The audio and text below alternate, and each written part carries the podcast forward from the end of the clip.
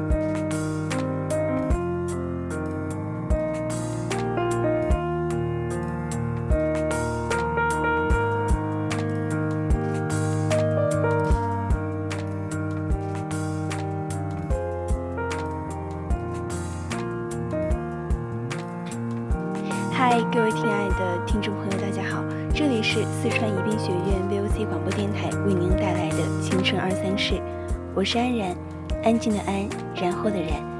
今天想要跟大家分享的文章是来自连剑的《十九岁的夏天和十本日记》。如果你也有想要说出的青春故事，可以编辑你想要说的内容参与到我们的节目中来。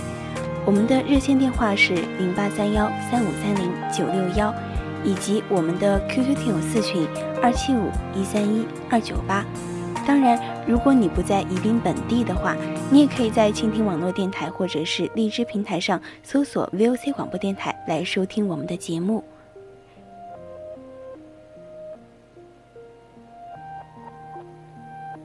好了，那么接下来的时间呢？十九岁的夏天和十本日记，分享给你听。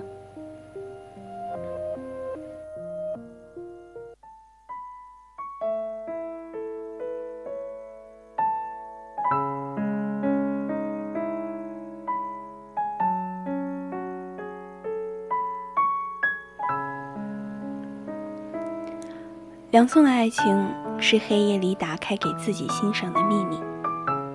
梁宋十七岁就知道了暗恋的滋味，那种滋味就是当你面对一个人的时候，整个世界都丢掉了颜色，而那个人是唯一的一抹阳光。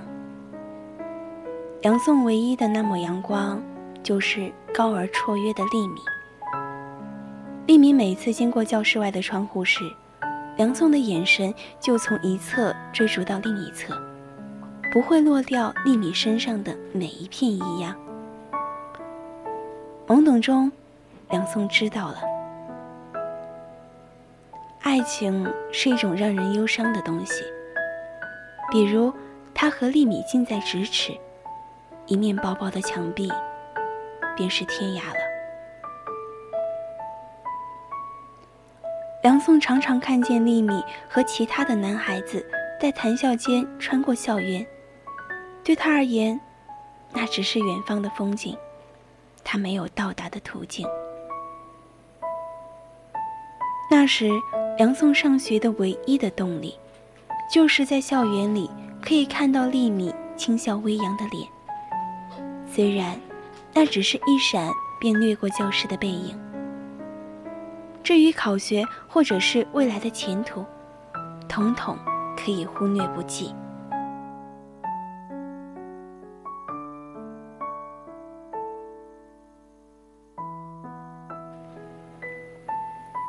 十七岁那年的夏天，梁宋疯狂的爱上了写日记。日记本上密密麻麻的文字，记录着他的秘密。浅浅的忧伤，是他唯一的心情。日记里有着丽米的衣服、发型，以及她和谁走过了什么地方，说话时用了什么感情。不经意间，他竟然发现海南路的二十六号就是丽米的家。从此，他对这一切变得熟人起来。丽米出了楼道的第一个动作就是抬头望一眼天空，慢慢走，越走越快，如同脚下安了弹簧，带着青春的轻盈，一路跳跃着。所谓的不经意路过，不过是为了遇见丽米。这是梁宋十七岁夏天的秘密。疯狂的写日记，让他的文字有了突飞猛进的飞跃。校报上常有他写的忧伤诗歌。同学都问梁颂：“那些诗是写给谁的？”梁宋只是笑而不语。那一刻，梁宋明白了一件事：每一个处在暗恋中的人，都是出色的诗人。那一年冬天，所有的男同学都在疯长。他们像喝饱了雨水的竹子，日渐一日的茁壮起来。当看见有一波波壮硕的男孩子走在丽米身边时，梁颂站在阳光下，仿佛看见了自己的忧伤。和那些男孩子的茁壮相比，他就像一株种在贫瘠土地上的树苗，瘦弱的可怜。而梁宋的忧伤，就好像雨后的荒草般疯长。梁宋总认为。没有女孩会喜欢自己。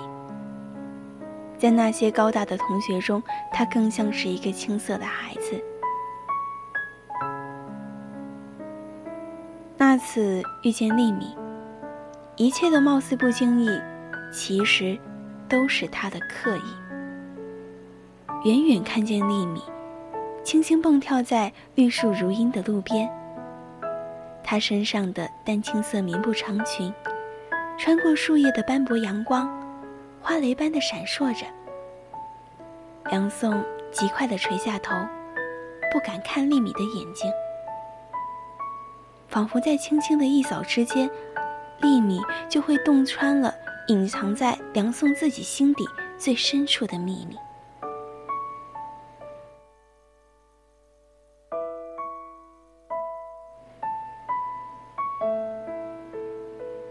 这一次，梁颂还没有来得及收回自己落在丽米身上的目光。丽米望着他，短暂的惊疑后，他微微一笑：“你是梁颂吧？”那一刻，梁颂窒息了一下，然后心像是被幸福击中。丽米。居然知道自己的名字。短暂的慌乱，让梁颂把设想过千万遍的开场白，通通都不知道抛在了什么地方。他只会看着丽米，傻傻而腼腆的笑。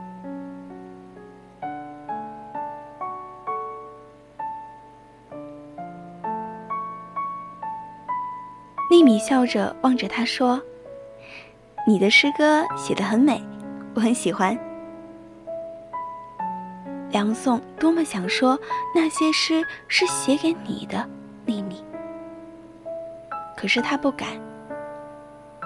丽米的眼睛里闪烁着单纯而干净的光，像极了蔚蓝的天空。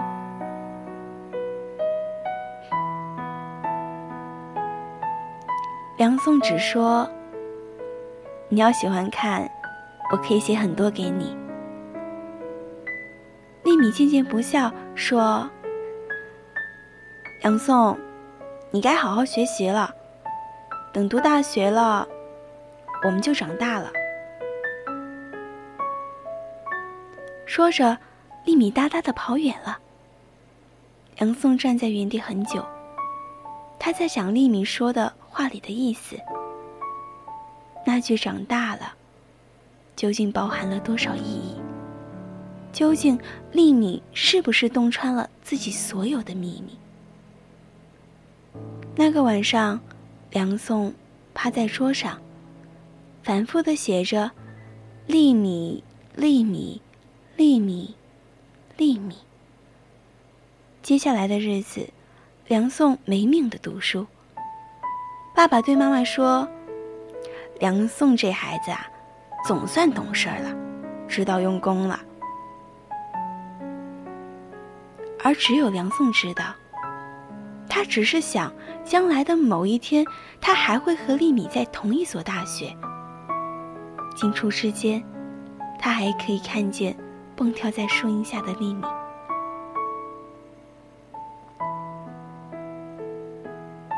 十九岁的梁宋长高了，他像贮存了足够能力的树苗，春风吹过，他就呼啦啦张开了所有粗壮的枝节。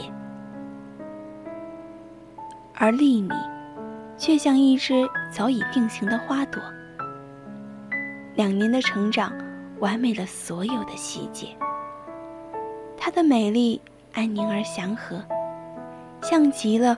无风夜里的雪花飘飘，眉目之间多了悠扬的痕迹。梁颂的喜欢也有了渐渐的绵长，宛如夜光怀里的美鸠，闪烁着琥珀色的光泽。填报高考志愿的时间越来越近，梁宋越来越焦躁。他很想知道漂亮的丽米会选择哪个城市的高校，因为丽米的选择就是他未来的方向。他想去问丽米，可始终都没有勇气。焦灼的彷徨里，丽米家门前的林荫道上，常常徘徊着他走来走去的影子。那次，终于看见急速走来的丽米。那是一个要参加高考的人走路的正规的速度。梁松鼓足勇气迎过去。丽米，丽米定定的望着他，仿佛沉重的书籍已经把梁颂这个名字挤出了脑海。过了半天，他才眯了眯显然已经近视的眼睛，说：“嗯，梁宋。”梁松的脸红了一下。丽米，你说，考哪所大学最好啊？这时，楼上有人喊：“丽米！”丽米抬头望了一眼，飞快地说：“重庆人才北大，我妈妈叫我了。”梁松，再见。丽米急急地跑回家去。春风扑朔的街上，梁松的快乐来得彻底。丽米看好的，定然是他将要报考的。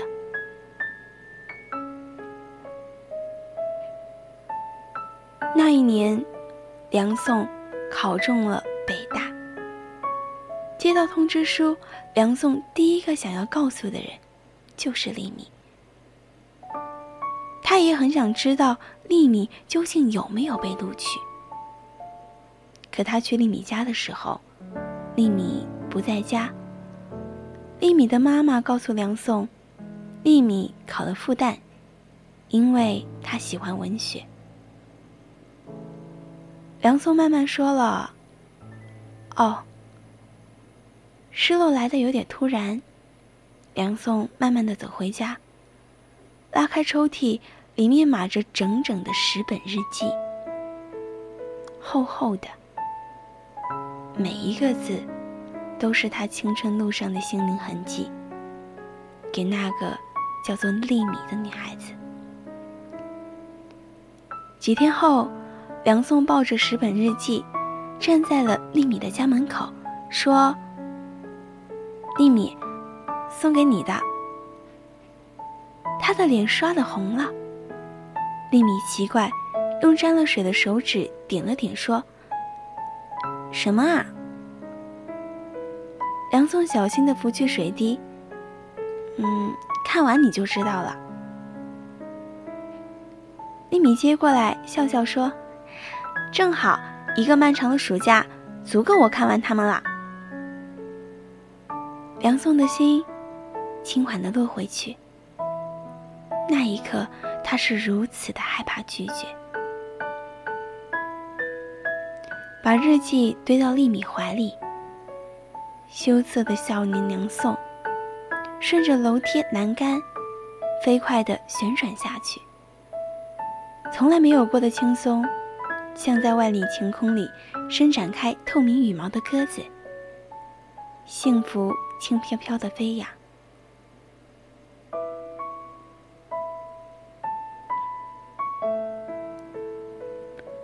那个暑假，因为期望而变得漫长。去学校报道的日子快到了。那天，梁宋怀着忐忑的心情敲开了丽米家的门。开门的是个爽朗的男孩。梁宋的心沉了一下，问：“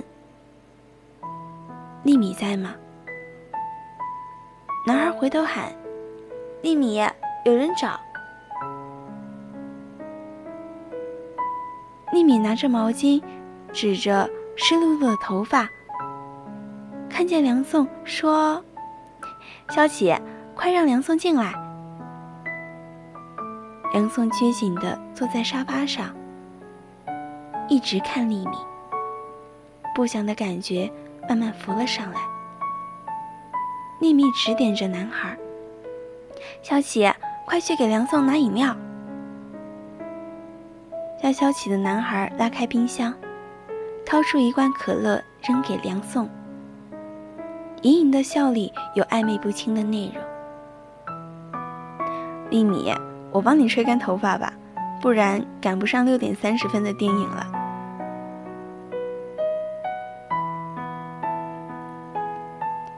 丽米说：“嗯，好。”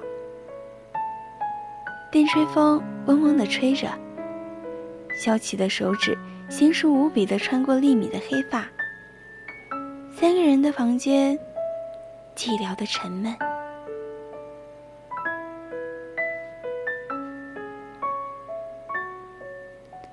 终于，电吹风停下呜咽。梁宋艰难地说：“丽米，你看了吗？”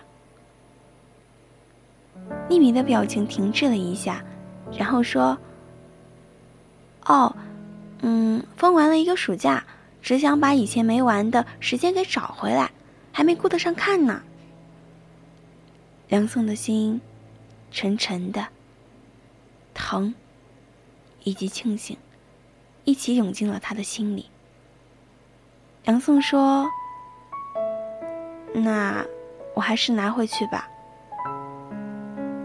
丽米说：“嗯，那好吧。”他转身进卧室，把笔记本抱了出来，递给梁宋的时候，他问：“哎，这是什么呀？这么沉？”杨宋说：“哦，我写的诗歌，记得你说喜欢，就想让你看看。”一米说：“哦，原来你写了这么多呢。”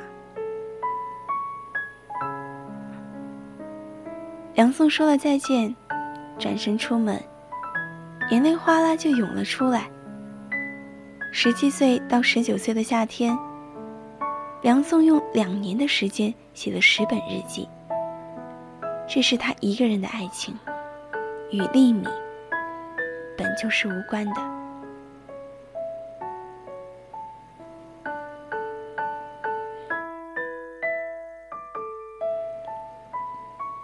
也许，梁宋与丽米，也正好像是我们很多人的爱情。爱而不得，只言片语间，只是一眨眼，那个人就不再是一个人了。因为一个人我们努力的向前，因为他，一个人拼搏的时光也变得温暖了起来。突然想起卞之琳的一首诗：“你站在桥上看风景，看风景的人在楼上看你。明月装饰了你的窗子，你装饰了别人的梦。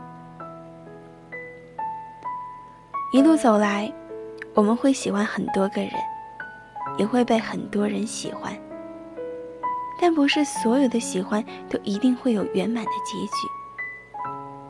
如果难过，就努力的抬头望望天空吧。望着望着，也许就真的忘了，因为天空那么大，它一定能够包容你所有的忧伤。毕竟不是每一处的喜欢都能够获得圆满，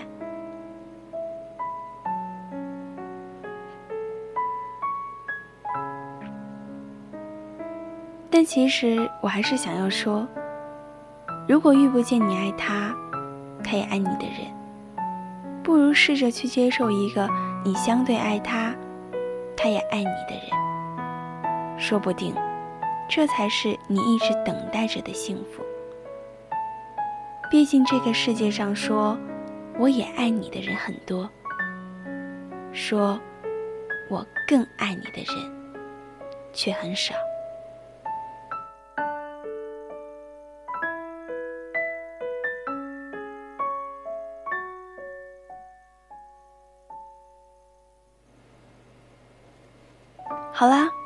今天的青春二三事到这里就要跟大家说再见了。愿你爱的每一个人，也能够依然的去爱你。